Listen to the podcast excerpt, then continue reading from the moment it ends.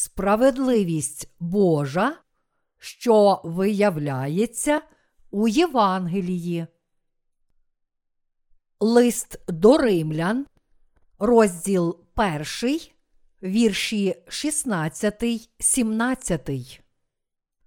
Бо я не соромлюсь Євангелії, бо ж вона сила Божа на спасіння кожному, хто вірує, перше ж юдеєві, а потім Геленові. Правда бо Божа з'являється в ній з віри в віру, як написано, а праведний житиме вірою. Ми повинні знайти Божу справедливість. Апостол Павло не соромився Христового Євангелія. Він постійно свідчив про нього. Проте однією з причин того, чому багато людей продовжують страждати, незважаючи на те, що вірять в Ісуса, є їх гріхи. Іншою є те, що вони нічого не знають про Божу справедливість. Ми можемо одержати спасіння через віру в Божу справедливість, поступивши при цьому нашою особистою праведністю. Чому апостол Павло не соромився Євангелія? Насамперед тому, що саме в Євангелії розкривалася Божа справедливість.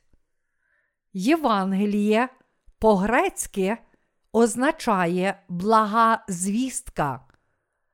Коли у Вифлеємі народився Ісус, пастухам, які тієї ночі стерегли своєї череди, з'явився ангел Божий і сказав їм: Слава Богу на висоті, і на землі мир, у людях добра воля. Євангеліє від Луки, розділ 2, вірш 14.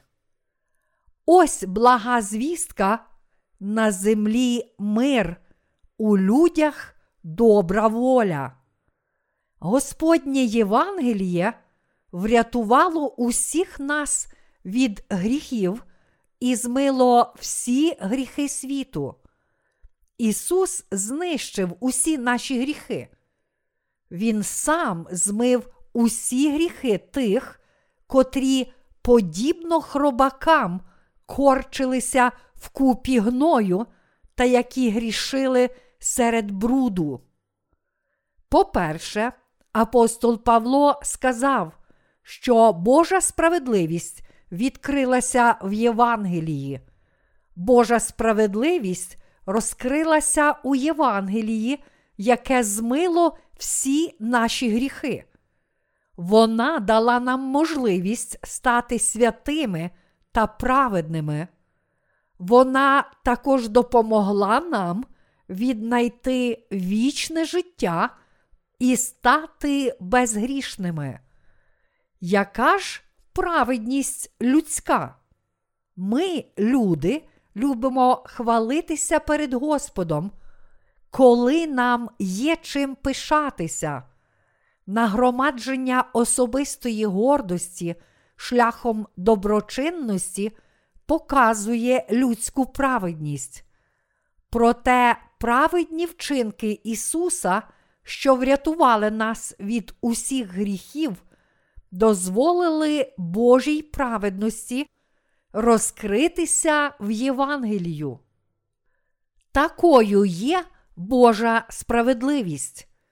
У ці дні більшість християн проповідують Євангеліє, не знаючи Євангелія Божої праведності. Вони кажуть: вірте в Ісуса, і ви врятуєтеся та станете багатими. Проте ця наука не є наукою про Євангеліє Божої праведності. Сьогодні Євангеліє здається більш популярним, ніж будь-що інше. Однак більшість християн не знають і не розуміють його. Біблія є бестселером, однак люди дотепер не знають досконало всього її змісту. Найбільш коштовним і важливим в цьому світі є Євангеліє, дане нам Богом. У ньому відкривається Божа правда і з віри у віру.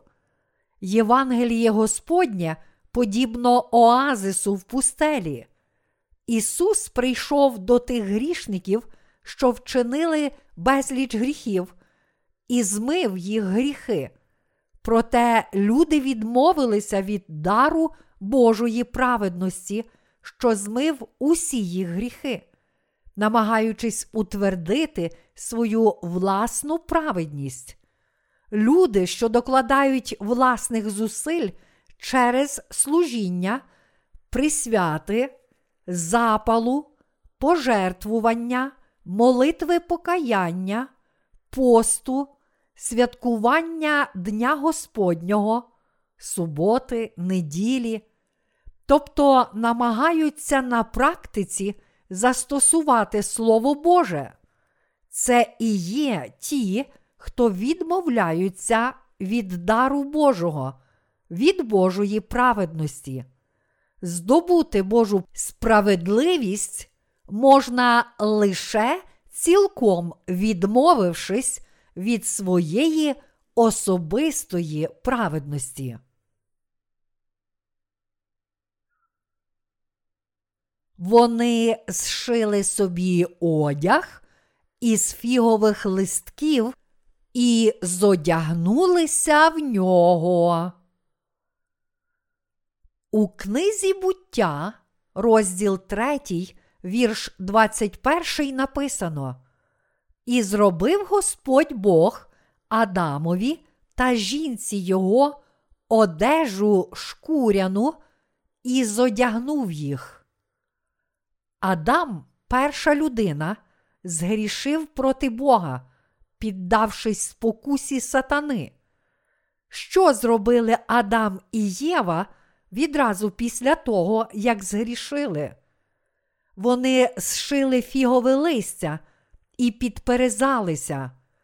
Одяг, зроблений з фігових листків, є яскравим контрастом до одягу зі шкіри. Існує різниця між праведністю людини і Божою праведністю. У книзі буття, розділ 3, вірш 7, сказано.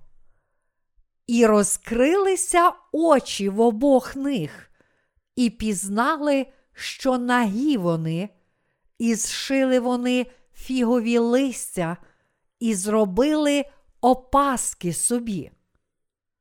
Чи ви коли-небудь куштували листя редиски? Ми, корейці, відокремлюємо листя від самої редиски. Потім ми змішуємо їх із рисовим бадиллям та просушуємо. Узимку ми використовуємо сушені листки редиски і рисове бадилля для приготування приправи паштету з бобів. Вона дуже смачна. Адам і Єва сплели собі одяг з фігових листків після того, як згрішили. Ці вчинки, добрі справи, самобичування і самопожертви є підтвердженням людської праведності. Це особиста праведність, а не справедливість Божа. Той факт, що Адам і Єва зробили собі одяг із фігових листків, свідчить про гріх гордості, спробу приховати за добрими вчинками свій гріх перед Богом, перетворення власної праведності, особистих присвят, самопожертв, самобичувань, служінь і молитов покаяння в одяг і прикриття гріхів у власній свідомості є ідолопоклонством, що лише збільшує зарозумілість перед Богом. Чи можемо ми приховати від Бога гріхи в наших серцях, роблячи собі одяг з фігових листків? Ніколи. Уже через день листки почнуть опадати, а через три дні вони зовсім спадуть. Одяг з овочів недовгочасний. Люди, що роблять собі одяг з них, а саме намагаються бути праведними, служачи Господові тим, що роблять добрі справи, не можуть увійти в Царство Боже. Ми не можемо одержати прощення гріхів через праведність наших особистих вчинків. Коли Адам і Єва спробували сховати свої власні гріхи, зшивши собі одяг з фігових листків, Бог призвав Адама. Адаме, де ти? Той же, ховаючись між деревами саду, сказав: Я злякався, тому що я нагий, і тому сховався. Людина, у якої є гріх на серці, намагається сховатися серед дерев. Дерева дуже часто уособлюють людей у Біблії. Людина, що має гріх у серці, намагається заховатися серед інших людей. Вона намагається зайняти місце всередині, де збирається багато народу. Вона не сідає дуже далеко чи навпаки, у перших рядах у церкві. Чому? Тому що вона намагається заховатися серед людей. Проте нікому не вдасться сховатися від Господа. Кожен повинен одержати прощення гріхів, відмовившись від своєї особистої праведності через віру в праведність Господа. Ті, чия віра не надто тверда, та котрі не вірять в істину, також хочуть увійти в Царство Небесне, сховавшись серед таких людей, як і вони самі. Однак вони підуть до пекла з тими, хто намагаються сховати гріхи під своїми добрими справами. Грішники перед Богом повинні розкритися як грішники і зрадити себе в ім'я Господа. Бог сказав Адамові, котрий зшив собі одяг з листя смоківниці. Чому ти їв від дерева цього? Хто змусив тебе до цього? О Боже, дружина, що ти дав мені, вона дала мені від дерева, і я їв. Єво, чому ти це зробила? Змій звабив мене, і я їла. Тоді Господь Бог сказав Змію: за те, що зробив ти оце, то ти проклятіший над усю худобу і над усю звірину польову. На своїм череві будеш плазувати, і порох ти їстимеш у всі дні свого життя. Ось чому змії плазують на животі. І знову звернувся Бог до Адама і Єви. Ви також згрішили. Ви, що були обмануті, і призвідники, що обдурили вас, однакові грішники. Сьогодні лжепророки теж проповідують свої брехливі Євангелія, говорячи, Отримайте вогонь. Люди, обмануті ними, одержать таке ж покарання, як і лжепророки, а саме підуть до пекла.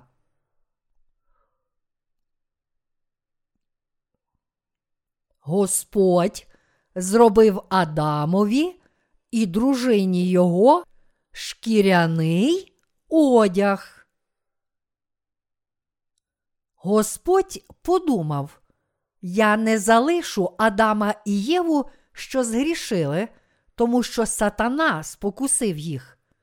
Я споконвічно задумав зробити людину на мій образ і подобу, і зробити людей моїми дітьми, тому я врятую їх, виконавши мій задум. Таким був план Божий. Тому Бог переклав гріхи людей на тварин. Він убив тварину, зняв з неї шкіру і, зробивши одяг зі шкіри тварини, зодягнув у нього Адама й Єву. Він зробив це символом спасіння.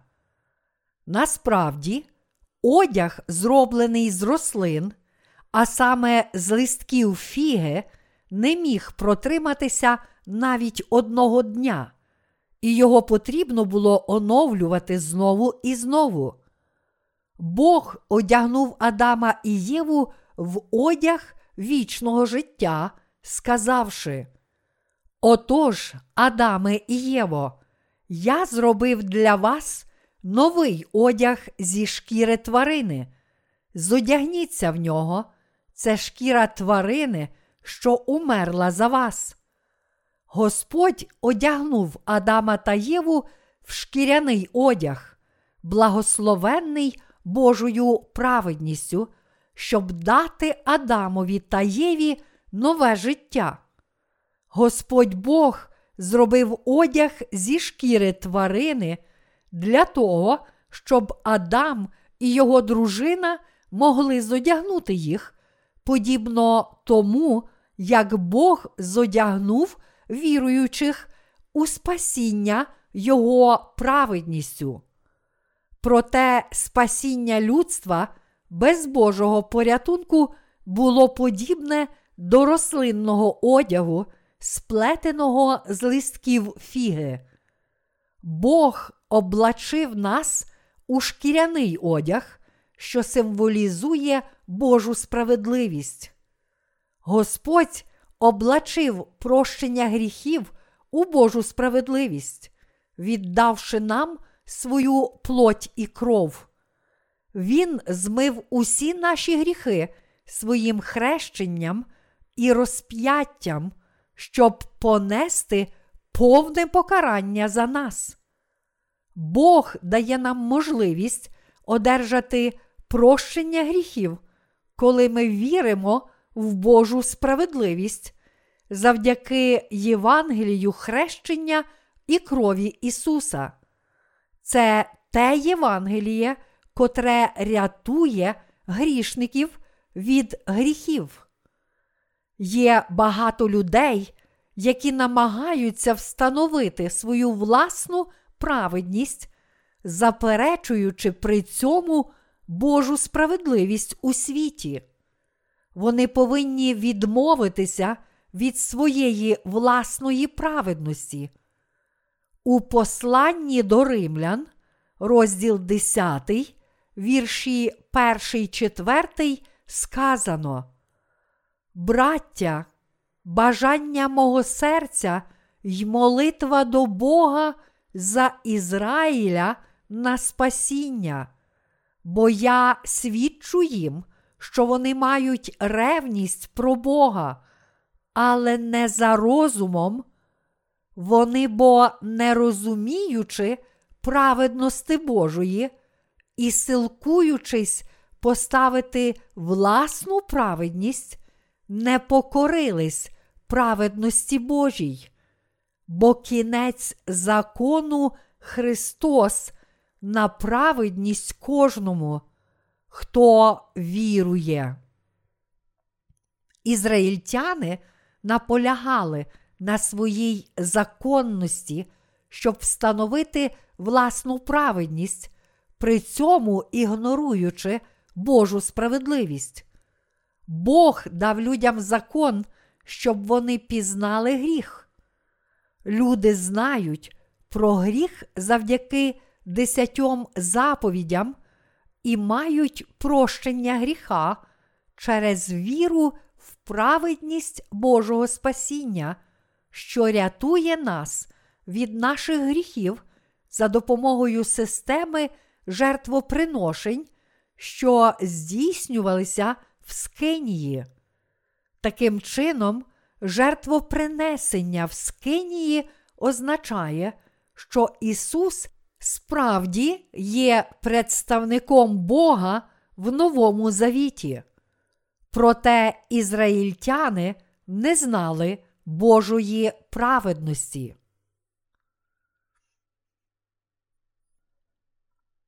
Чому хрестився Ісус?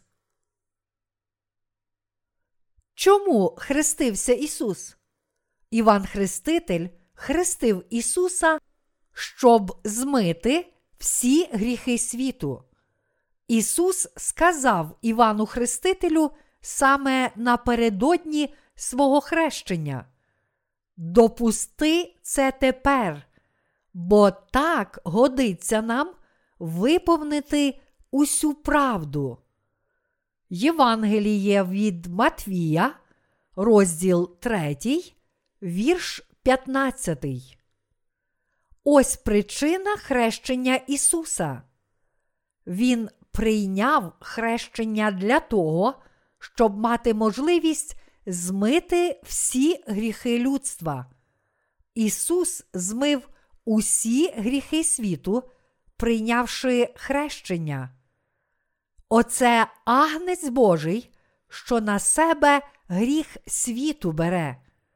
Євангеліє від Івана, розділ 1, вірш 29. Він змив усі гріхи і був розп'ятий, щоб спокутувати наші провини.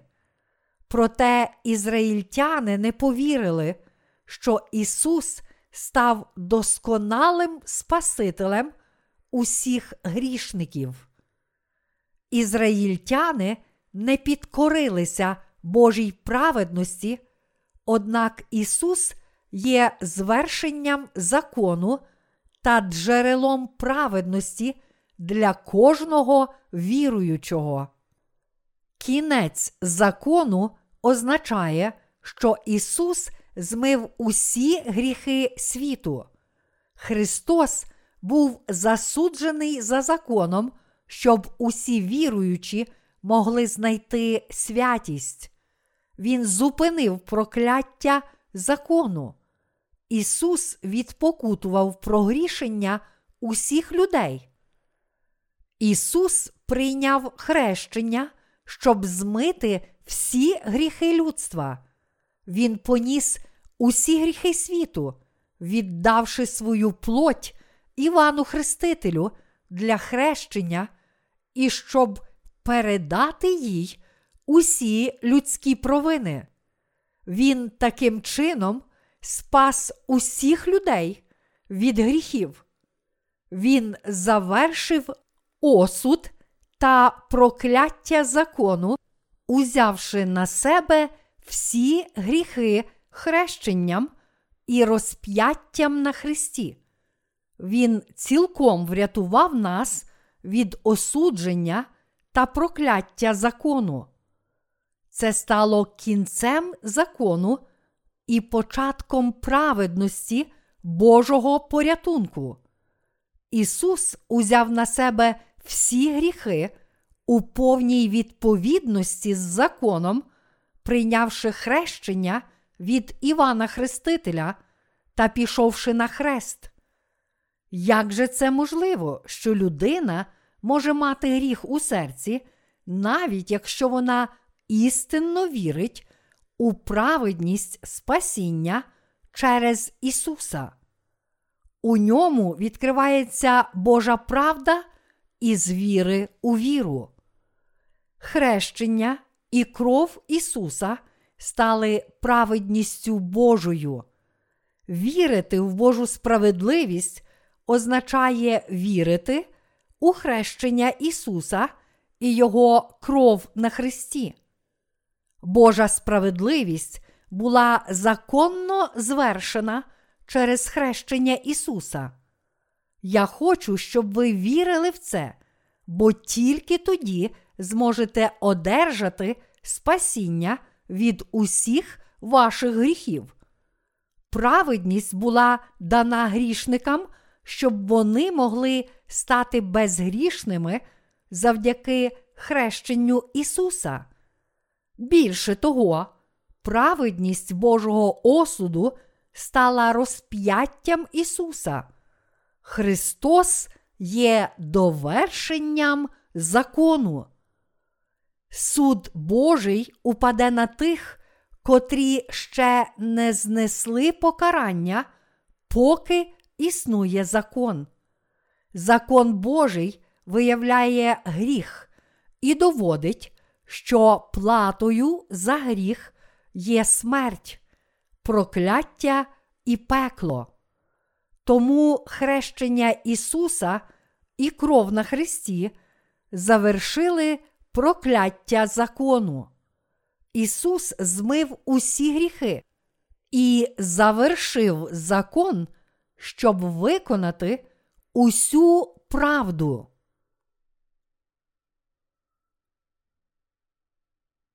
Нерозумні, узявши світильники свої, не взяли з собою олії. Перечитаймо Євангеліє від Матвія, розділ 25, вірші 1, 13.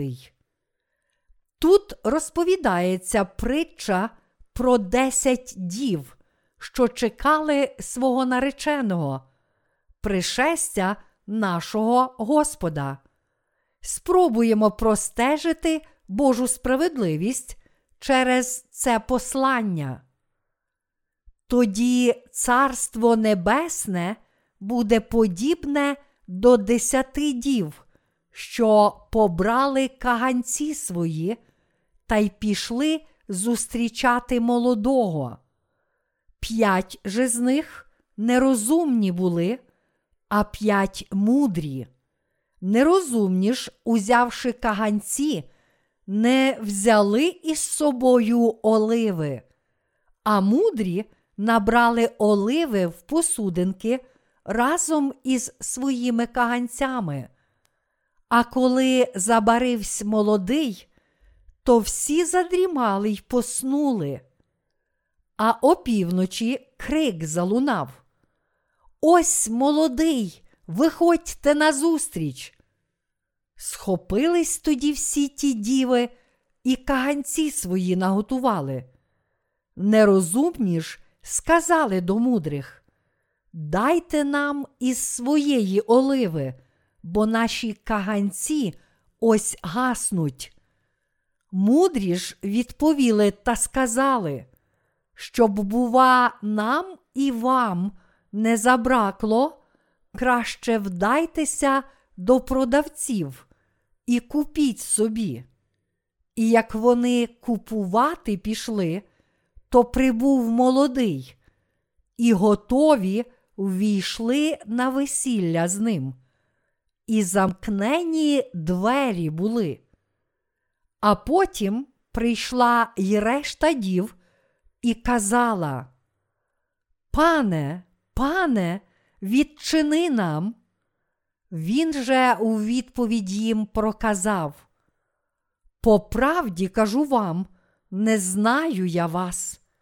Тож пильнуйте, бо не знаєте ні дня, ні години, коли прийде син людський. Євангеліє від Матвія, розділ 25, вірші 1, 13. Царство Небесне подібне до тих десятьох дів, що, узявши з собою світильники, вийшли назустріч нареченому. Хто ж увійде до Царства Небесного? котра з тих десяти дів увійшла до Царства Небесного? Чому деякі діви не змогли увійти до Царства Небесного, незважаючи на те, що вірили в Ісуса? Господь говорить нам про це через вище згадані уривки з Писання. П'ять з десяти дів були нерозумні, а інші п'ять мудрі. Нерозумні, узявши світильники, не взяли з собою олії. Світильники тут означають церкви. Той факт, що вони узяли світильники, однак не взяли з собою олії, показує нам тих, котрі ходять до церкви, не маючи Святого Духа. Олія в Біблії означає Святого Духа. Що ж зробили нерозумні? Вони узяли свої світильники, але не взяли олії. Людина, що не народилася згори, навіть якщо вона вірить в Ісуса, може з великою запопадливістю відвідувати церкву. Усі кажуть, моя церква дійсно найбільш правдива. Кожен християнин у світі говорить так. Люди дуже горді через те, що знаходять отців та звитяжців у своїх конфесіях святих. Ті нерозумні узяли свої світильники, однак не взяли з собою олії. У той час, як мудрі разом зі світильниками взяли в посудини олію. Що являє собою людина? Людина це посудина перед Богом. Вона порох. Людина створена з пороху, тому людство є посудиною, що може містити в собі Бога. Мудрі беруть із собою світильники та олію у свої посудини. Нерозумні діви, які беруть тільки світильники без олії, охоплені вогнем своїх емоцій. Біблія говорить нам, що серед людей, котрі вірять в Ісуса, є нерозумні діви. Вони беруть свої світильники, але не беруть із собою олії. Це означає, що вони ще не народилися знову. Чи довго горить гніт без олії? Нам необхідно знати, що світильник без олії згоряє дуже швидко, яким би хорошим не був його гніт. Віруючі, котрі не народилися знову, спочатку відчувають гарячі спалахи любові до Господа. Це може тривати 4-5 років. Пізніше палка любов до Господа вгасає. Вони повинні розуміти, що ще не заслужили прощення гріхів. Ті, котрі не народилися знову, чи не взяли з собою олії Святого Духа, кажуть наступне. Багато років тому в мене була тверда віра. Спочатку я був добрий, але тепер я не такий. Незабаром і ви станете такими, як я.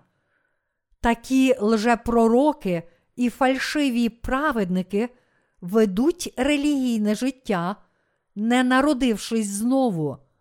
Вони повинні мати віру в спасіння, а їх віра не ґрунтується на олії, Святому Дусі. Їх віра ґрунтується тільки на емоціях. Вони повинні знайти спасіння через віру у воду і кров Ісуса Христа, й одержати в дарунок Господню олію. Гніт означає людське серце. У вище згаданому уривку діви чекають на свого нареченого. Тут нам варто добре збагнути культурну основу юдеїв. Вони проводили подружні церемонії вночі, і така церемонія починалася, як тільки з'являвся наречений.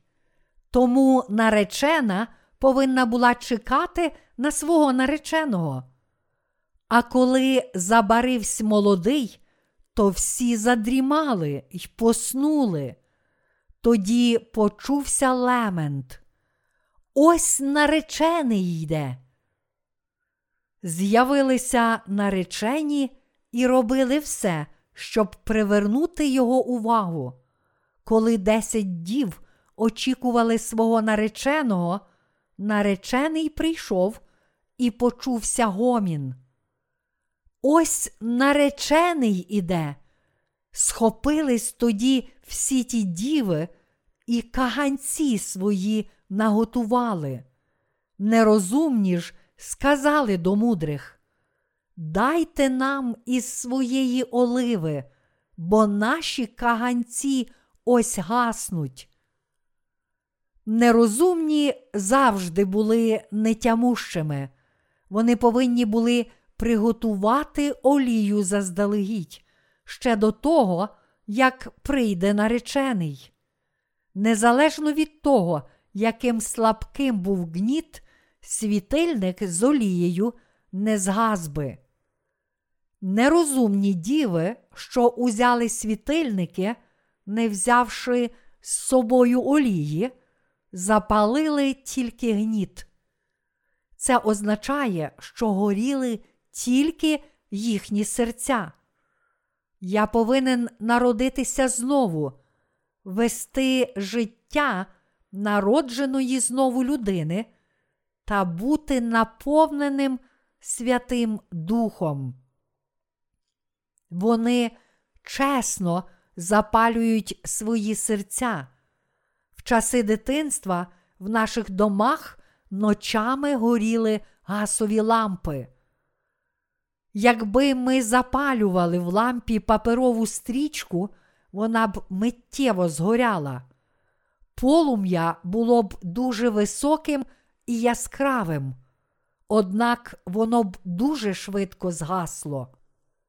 Нерозумні діви, що попадають у пекло, це ті, хто спалюють свої серця, емоції без олії і чиє полум'я віри згасає, коли вони по-справжньому зустрічають Господа. У них немає Святого Духа. Вони думають, що вірять правильно, навіть якщо не мають Святого Духа. Прийди до мене, палаючий Духу Святий, прийди. Вони перебувають у величезному занепокоєнні. Потім жінки починають танцювати, вони називають ці танці танцями Святого Духа, трясучи грудьми і говорячи: Прийди, будь ласка, прийди. Вони не мудрі і не тямущі. Ми, мабуть, також не мудрі, якщо ми усе ще маємо гріх перед Господом. Ми були б схожі на нерозумних дів, якби продовжували жити з гріхом у серці, навіть вірячи в Ісуса. Ніколи не уподібнюйтеся до нерозумних дів. Як Господь може одружитися з нареченою, яка має гріх? Господь є святий Бог, наречений є Богом і Сином Божим, котрий не має гріха. Бог наш наречений. Тому як же ви збираєтеся зустрітися з Богом маючи гріх у серці. Це було б дуже нерозумно і безглуздо з вашого боку.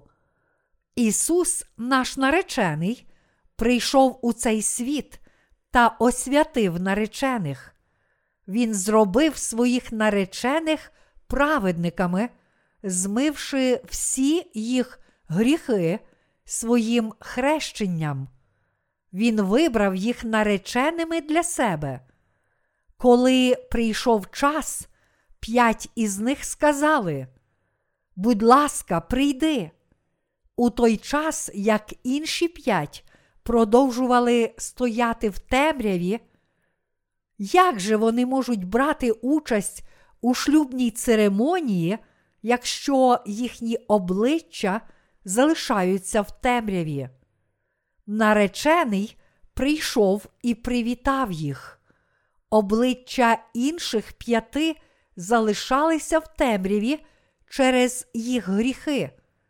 Вони були в глибокому розпачі через те, що гріхи переповнювали їх серця. Як може наречений одружитися з нареченою, що ридає під тягарем своїх гріхів? Дякую тобі, Господи, за те, що Ти освятив мене подібним чином. Така людина буде щаслива зі своїм духовним нареченим, навіть якщо вона слабка, тому що наречений любить її та змив усі її немочі й гріхи. Наречений, звичайно, дарує своїй нареченій косметику, дорогий одяг і найкращі парфуми, щоб вона могла скористатися всім цим. Потім наречена одягає все це і готується до зустрічі зі своїм нареченим. Наш Господь був посланий у цей світ як наречений, щоб виправити нас та щоб ми могли зустрітися з ним, як із нареченим. Він дав нам свою плоть на річці Йордан для прощення наших гріхів. І слово сталося тілом і перебувало між нами, повне благодаті та правди. І ми бачили славу Його, славу як однородженого від Отця.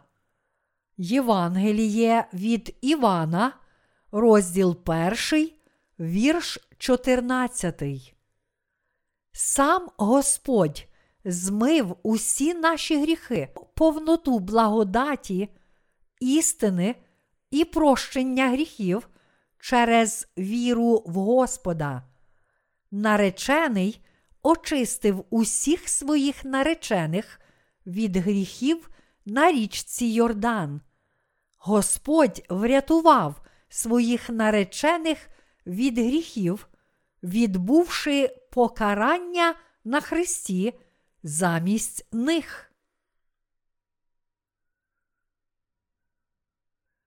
Чи можемо ми купити Святого Духа за гроші чи випробування? Нерозумні діви просили мудрих поділитися з ними олією, оскільки їх світильники згасли, коли наречений був уже зовсім близько. Чи можемо ми поділитися Святим Духом? Чи можемо ми купити Святого Духа за гроші? Чи можемо купити прощення гріхів своїми вчинками, стражданнями чи матеріальними цінностями? Мудрі сказали їм, щоб вони купили Святого Духа у проповідників відродженців. Нерозумні думали, що вже купили його в них. Вони думали, що зможуть купити олію за гроші. Вони ревно вели релігійне життя, думаючи, що великі пожертвування і служіння, відвідування ортодоксальної церкви і постійні молитви зможуть їм щось дати. Однак ніхто не може купити прощення гріхів, дане нам Господом, заплативши при цьому чимось, що є на цьому світі. Нерозумні намагаються спалювати свої емоції доти, поки не стануть перед Господом. Одна з п'яти дів почала вести релігійне життя, кажучи: Я буду слідувати за тобою, я піду в гори молитися і каятися. Ходімо служити йому, їдьмо за кордон проповідувати Євангеліє. Наречений з'явився під звуки фанфар. Коли прийшов наречений, нерозумні пішли купувати олію, а ті наречені, що заздалегідь отримали прощення гріхів і приготували олію Святого Духа, прийшли на шлюбний бенкет. Наречений зустрівся з нареченими після того, як ті усе приготували. Потім він закрив двері. Ісус не випадково обрав п'ять наречених. Число п'ять у Біблії означає благодать. П'ять дів уособлюють тих, котрі одержали прощення гріхів по благодаті та вірять у Його милість і праведні діла. Вони визнають те, що зробив для них наречений, і вірять у Божу справедливість, що зробила їх праведними. Проте інші наречені прийшли і сказали: Господи, Господи, відчини нам. Однак він відповів їм: Істинно кажу вам, не знаю вас. Ми зможемо одержати дар Святого Духа тільки тоді, коли наші гріхи будуть змиті. Ті, хто не приготували олії, не можуть зустрітися з Господом. Господь візьме до Царства Небесного лише тих, котрі вірять у Божу справедливість і чекають Царства Божого, а також тих, котрі вже одержали прощення гріхів у своїх серцях. Господь дав нам слова обіцянки. А Петро до них каже: Покайтеся, і нехай же охриститься кожен із вас у ім'я Ісуса Христа на відпущення ваших гріхів і дара Духа Святого ви приймете. Діяння, розділ 2, вірш 38. Якщо ви приймаєте Євангеліє Божої праведності, гріхи з вашого серця зникають, і Дух Святий оселяється в ньому. Ми не можемо фізично відчути Святого Духа, проте Дух Святий існує. Ми можемо сказати, що в нас немає гріха, тому що ми маємо Духа Святого і Слово Боже у наших серцях. Він дійсно існує. Той, хто приймає Божу справедливість, стає праведником, незважаючи на те, що він слабкий. Проте той, хто не має Божої праведності, залишається грішником.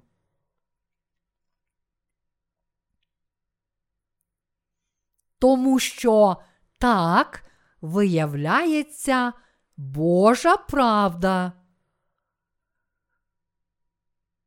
Господь прийшов водою і кров'ю. Він врятував нас від наших гріхів своїм хрещенням. Він змив усі наші гріхи, коли прийняв хрещення і терпів покарання за всі наші гріхи, пролив свою кров на Христі. Що казали про це апостоли Іван, Петро та Павло? Вони усі разом говорили про плоть і кров Ісуса. Вони говорили про хрещення Ісуса та Його кров на Христі. Євангеліє від Матвія, розділ 3, вірші 13, 17, чітко описує хрещення Ісуса.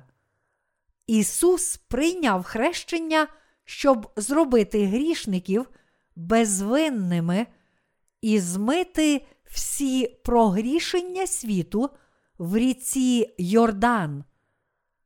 Згадаймо перше послання апостола Петра, розділ 3, вірш 21. Петро свідчить, що прообразом нашого спасіння було хрещення Ісуса. Того образ хрещення нетілесної нечистоти позбуття, але обітниця Богові доброго сумління спасає тепер і нас Воскресенням Ісуса Христа, що, зійшовши на небо, пробуває по Божій правиці, а йому підкорилися анголи, влади та сили. Перше соборне послання апостола Петра, розділ 3, вірші 21, 22. Тут сказано того образ хрещення нетілесної нечистоти позбуття, але обітниця Богові доброго сумління спасає тепер і нас Воскресенням Ісуса Христа. Хрещення Ісуса, що Його плоттю змило всі наші гріхи, стало доказом нашого спасіння. Той факт, що Господь пролив свою кров на Христі, доводить, що ми понесли покарання за наші гріхи. Чи розумієте ви, про що я вам кажу? Біблія стверджує, що саме Ісус є тим, хто прийшов водою, кров'ю і Святим Духом. Перше соборне послання апостола Івана, розділ 5, вірші 6, 9.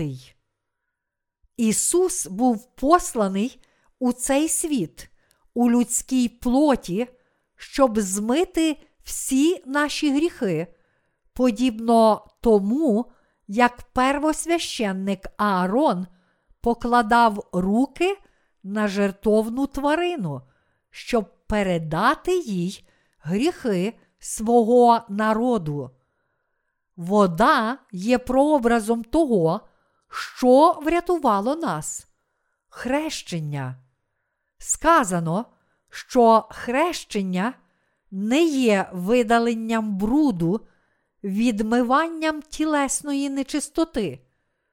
Хрещення Ісуса, знищення гріхів, не означає, що ми не грішимо після того, як одержуємо прощення гріхів. Ми одержуємо прощення гріхів через віру в хрещення Ісуса, то хіба ж ми не грішимо плоттю? Ні, грішимо.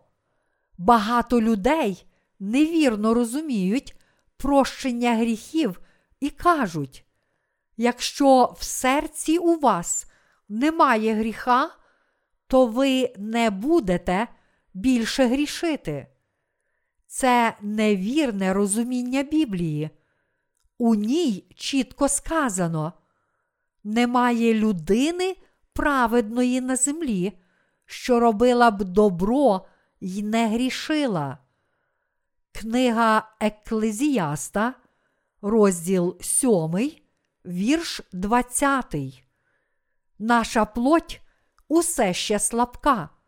Вона слабка до самої смерті.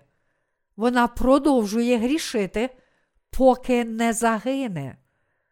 Не тілесної нечистоти позбуття, а обітниця Богу доброго сумління. Наша свідомість змінюється на краще стосовно Бога завдяки нашій вірі у хрещення і кров Ісуса. Наша свідомість може визнати Бога нашим Господом і Спасителем через віру в той факт, що Господь своїм хрещенням змив усі наші гріхи.